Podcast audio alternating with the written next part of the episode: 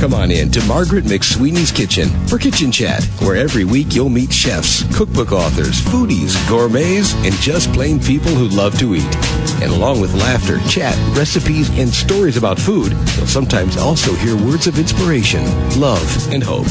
As Margaret always says, kitchen chat is food for the senses and food for the soul. So grab a cup of coffee, put your feet up on a comfy chair, and get ready to spend a little time with Margaret and her friends. Hello, dear foodie friends, and welcome to Kitchen Chat. I'm your host, Margaret McSweeney, and I'm so glad you're joining us here in the beautiful Viking and La Cornue showroom in the Merchandise Mart. I'm here with my favorite friend and co-host, Chef Jaime Laurita. And I am so excited for you to meet today's guest, and we're going to talk about something very serious but fun at the same time. I'd like for you to meet Lindsay Jean Hard. She is the author of Cooking with Scraps. And uh, first of all, welcome to Chicago. Thank you. Yes. Thank you for having me. Oh, I'm so glad you're here. And this is such a timely topic, uh, especially coming up with the holiday season and everything. What was so astounding was to hear that 133 billion pounds, is it, of food is wasted every year? Yeah, it's 40% of food in the U.S. goes uneaten. So when we say it goes Yes. uneaten, does that mean wasted?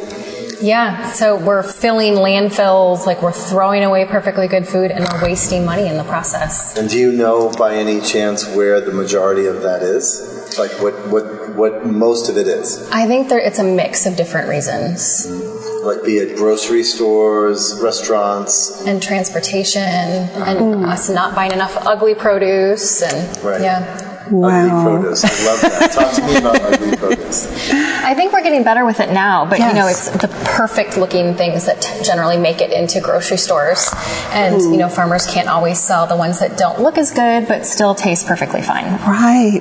Well, I love that you have compiled this book of recipes of what to do with the leftovers in a lot of way and the scraps. Uh, for for example, and I'd love to just jump right into this, Jaime. You're going to appreciate this so much. Her recipe for banana peel cake.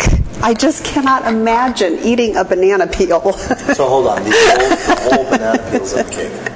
Yes, there's no banana in it at all. It's just banana peels in the cake. Right? Banana peels? Yes. Yep. Okay, so talk to me about this recipe. I think this is probably one of the craziest ones in the book. Um, but yeah, so you're using banana peels like from bananas that you would use to make banana bread, so like the really, really ripe ones. Um, and then you're cooking them in a little bit of water to soften them, and then you're blending them. And so it turns into like a fruit puree. And it's not all that different from like applesauce. Right. It's giving moisture to the cake, and it just has this really nice, light, bouncy texture. Does it get stringy though? No, because you're blending it. Yeah. It just, it's great. Margaret, we are trying this recipe immediately. It's my daughter's favorite in the book, so. And what other recipes in the book are kind of like that? Is there anything else that's a little bit odd? It's not odd because it's an It's, it's scrappy. Yes, it is scrappy. I think coffee grounds are another surprising one that people might not think to be using. Now, But- do you use that in breading? Um, in the book, I'm using them in a nut butter to give texture and flavor to it. Um, but then I also have another recipe on food52.com that uses Yes. them um, in a French silk pie. And so they're mixed with coffee or chocolate cookies in a crust for that. And then they're also used to infuse cream for a whipped cream topping for the French silk pie. Wow, I, it, just the creativity. And I also noticed another recipe that made me reread everything. Something about using corn cobs as rice balls or, or something like that to that Yes. extent. So corn cobs still have a lot of that great corn flavor in them. Yes. Um, so you can use them to make corn broth or stock that you can use for soup or risotto. But um, in the cookbook, I'm cooking rice along with the corn cobs. So the rice is getting that great corn flavor, and then Okay. turning the rice into rice balls. Now, do you cook with um, mostly organic? Um, definitely for some of the things where you're eating the peel, I would recommend that. That's- so the Yes. banana peel going. cake, That's the pineapple. Yes. peel. That's what I'm going with this. Yeah, I mean, I always recommend that you're washing everything really well before you're using it, but for the cases that you're eating the peel, you probably want to cut down on those pesticides. Yeah, I recently talked to a, a doctor who said to me that um, he asked me if I drink cocktails. I said, of course I drink cocktails. Who doesn't? Some people don't. Um, but he asked me if I add the bar fruit and do I um, eat the bar fruit? And I said I didn't realize that people ate the bar fruit because well some people do, but the rind is where all the pesticides live. Oh. And you shouldn't let that soak in water like when you do lime water and citrus water and stuff like that. You should always use the pulp and not the rind. I always like the olives. Martini. this conversation has just gone to this conversation has gone to drinking. I am obsessed with the mm-hmm. thought of this book because now you've got my chef brain thinking about all the scraps, and that's what this book is all about. I love that. What else do you have? I mean, tell me about your your food life. Like, when did you first start cooking? I really got into cooking um, when my husband and I moved to Japan for a couple Oh. years. And we joined a CSA for the first time. So we had this cute little neighborhood grocery store that had a CSA, and we would go every week and pick up this box. And they had the box outside so that you could just pick it up and go. But every week I was walking inside to talk to the owner. I was like, what is this vegetable? Like, I have no idea what it is or how to cook it. Right. Um, and it just became this really fun challenge. And I started blogging for the first time, and I loved the mix of food and writing. Yes. Um, and then we, when we moved back from Japan, I joined a startup with one of uh, my college friends, and it was called Real Time Farms, and it was all about food transparency and like helping you find food that you felt good about eating. And did a lot of writing for that too. And then we were eventually acquired by Food52.com. And so I went on to work there for six years. That is incredible. If we can take a quick step back, Yeah. for those who are listening that might not know what a CSA is, could you explain quickly that concept? Yeah, so it's community supported agriculture. Okay. So you're supporting local farmers by um, like buying into them at the beginning of the season and paying for a share, and then you're getting a weekly share of vegetables or produce or whatever it is that they're growing. And they had this in Japan They did, yeah. We just stumbled upon it by seeing these boxes outside of our grocery store and asked if we could join in on it. So fascinating. And I have to stop looking at the book because I have so many questions and comments about things like zucchini stems. Hmm. I actually like a zucchini stem. If you boil the whole zucchini, the stems are just as tender. Mm-hmm. Right? Why, why throw out the stems? Yeah, I think a lot of it is just habit that like, and recipes will call for us to like cut off and discard something, and so we don't take a step back to think about whether it's really edible or not. You're right. It's a, definitely a habitual thing. Wow. So you use pretty much everything then, Jaime. I don't. Now You that I'm don't, thinking okay. about it, no. Now that I'm thinking about it, I try to use as much of the produce as possible, and what Mm-hmm. I don't use, I end up using in stock and stuff like that for vegetable stock and things like that. But I do think that I do toss some of this edible gold out. Yeah, edible gold. I love that description. I like that too. this is great. Well, of the edible golds, Lindsay Jean, what would you say was the most challenging scrap to come up with a recipe for, and why? I would say artichokes, probably, um, just because they can be bitter when they're cooked. So I originally tried doing um, like a soup with the leaves and other trimmings, um, and that, that didn't work out so well. Um, but I settled on artichoke nachos, which ended up being one of my favorite recipes in the book. So you're cutting away all those leaves to get at the heart. You have a pile of leaves left, but they still have that delicious little bite of artichoke at the end of them. Um, so yeah, I'm topping them with some cheese and olives. Is this your first book? It is. Do you have other books in mind? I'm taking suggestions. You are. Scrappy cocktails, maybe. Oh yes. So you don't have to eat the bar fruit. Yeah. No, I find that I find that um, I find that there's a lot of food waste in the world, and that really, you know, when Margaret was talking to me about the book and she told me the numbers, that's an astounding number to think about. Um, I come from the catering world and backstage world, and a lot of food is actually thrown out.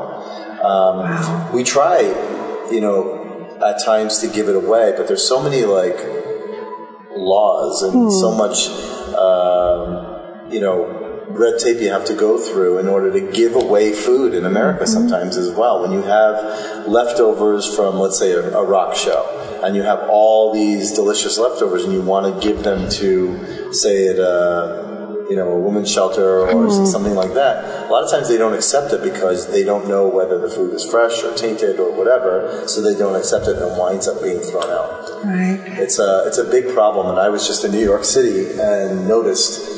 Uh, I'm from the East Coast, and I noticed a lot of homeless people, more so than I've ever seen before, and so many people begging for food, and it's really something that I think we need to find a big solution for in this world and in Yes. America. Yeah. Yes. We always Absolutely. focus on other countries, and other countries need help as well. But here in America, there are people starving, and to hear that number makes me think of, you know, how do we how do we make that happen? Right. So, is there anything that you're doing, um, or that we can do to like create a movement to help take this food and change that number? You're right. I, I do think it is going to take a movement. Mm-hmm. I mean, hopefully, this is one small step that people can do at home Yeah. to make Yes. to Yeah. make a difference. No, congratulations Yes. on opening my eyes to like um, what I look at as garbage is actually edible. edible gold, Yeah. as you say. And I know Chef Massimo is doing so much in terms of trying to work with a lot of the restaurants, and but we, there needs to be more Yeah, of that. Kitchen Chat as more uh, people watch Kitchen Chat, and the more I see hunger in the world. Um, I travel a lot with musicians, so I see a lot of hungry people, and it breaks my heart. Like it's one thing. Um, you know, this morning as I was driving to work, I uh, there was a man literally begging for food. You know, knocking on windows in, in the snow here in Chicago. Just it's not right. It's not. It's not. And especially, it's, it's like the waste is there. And I think Yeah. you call it from waste to taste or something like that, where, you know, this, it is available. We just need to find a way to make it more available. But for those of us cooking at home, you can really transform our kitchens as well. Just another question. I know, like, when there's pulp left with juicing and things like that, do you have any recommendations of what you can do with the scraps of pulp for recipes? I think it depends on what you're juicing, but a lot of the times that could go into like um, like meatless patties, or could be mixed into like quick breads or something to add a little bit extra fiber into them. Yeah, I mean, a lot that's of the a good idea. times with like uh, zucchini, like or carrot peels, you know, you can take carrot peels and grind them up and throw that into the cake batter. And you don't even need to be peeling your carrots to begin with. Yeah, you could just be don't- I scrubbing them. Really? Yeah. I always peel No, I the. hardly ever peel. That's another one that I think it's habit. yeah, it is habit for sure. People think I'm Okay. weird when I don't I don't Yeah. peel my vegetables. I'll just scrub them with a sponge Mm-hmm. and so just get the dirt off of them. And do you get additional nutrients from keeping that layer on, or is it I think in some cases you do. okay? You know what I think also? I think in some cases you gain moisture um, when keeping the skin on. uh, so when you okay. when you boil a carrot or roast a carrot, a lot of the times because the skin and the membrane is on the outside, it helps cook and maintain the juices on the inside. Um, I noticed that on carrots, and I always eat the skin on sweet potatoes Yeah. and stuff like that. To me, it's mm-hmm. delicious. Interesting. So Well, today we actually have a live studio audience here at Kitchen Chat. Two, live studio audience. yes, two wonderful gentlemen from France. Welcome to Chicago and to Kitchen Chat. And I'm so curious if other countries like France, they go shopping every day at the fresh food markets and everything. I mean, is there as much waste in I these actually- other I countries? I'm glad you brought that up because I have, um, we have a couple of uh, people from France, and I was wondering in my head if there is that much waste in Europe with food. I don't think so. I think they really utilize their food more. Um, because in working in French kitchens and working in Italian kitchens, I know I can speak for them, that they tend to utilize as much of the product as possible. I think Europeans in general think about food and ingredients. Um, they stretch it as, as much as it can. Yes. And do you think the daily shopping has anything to do with less waste when you, because I feel like Yeah. we here in the U.S.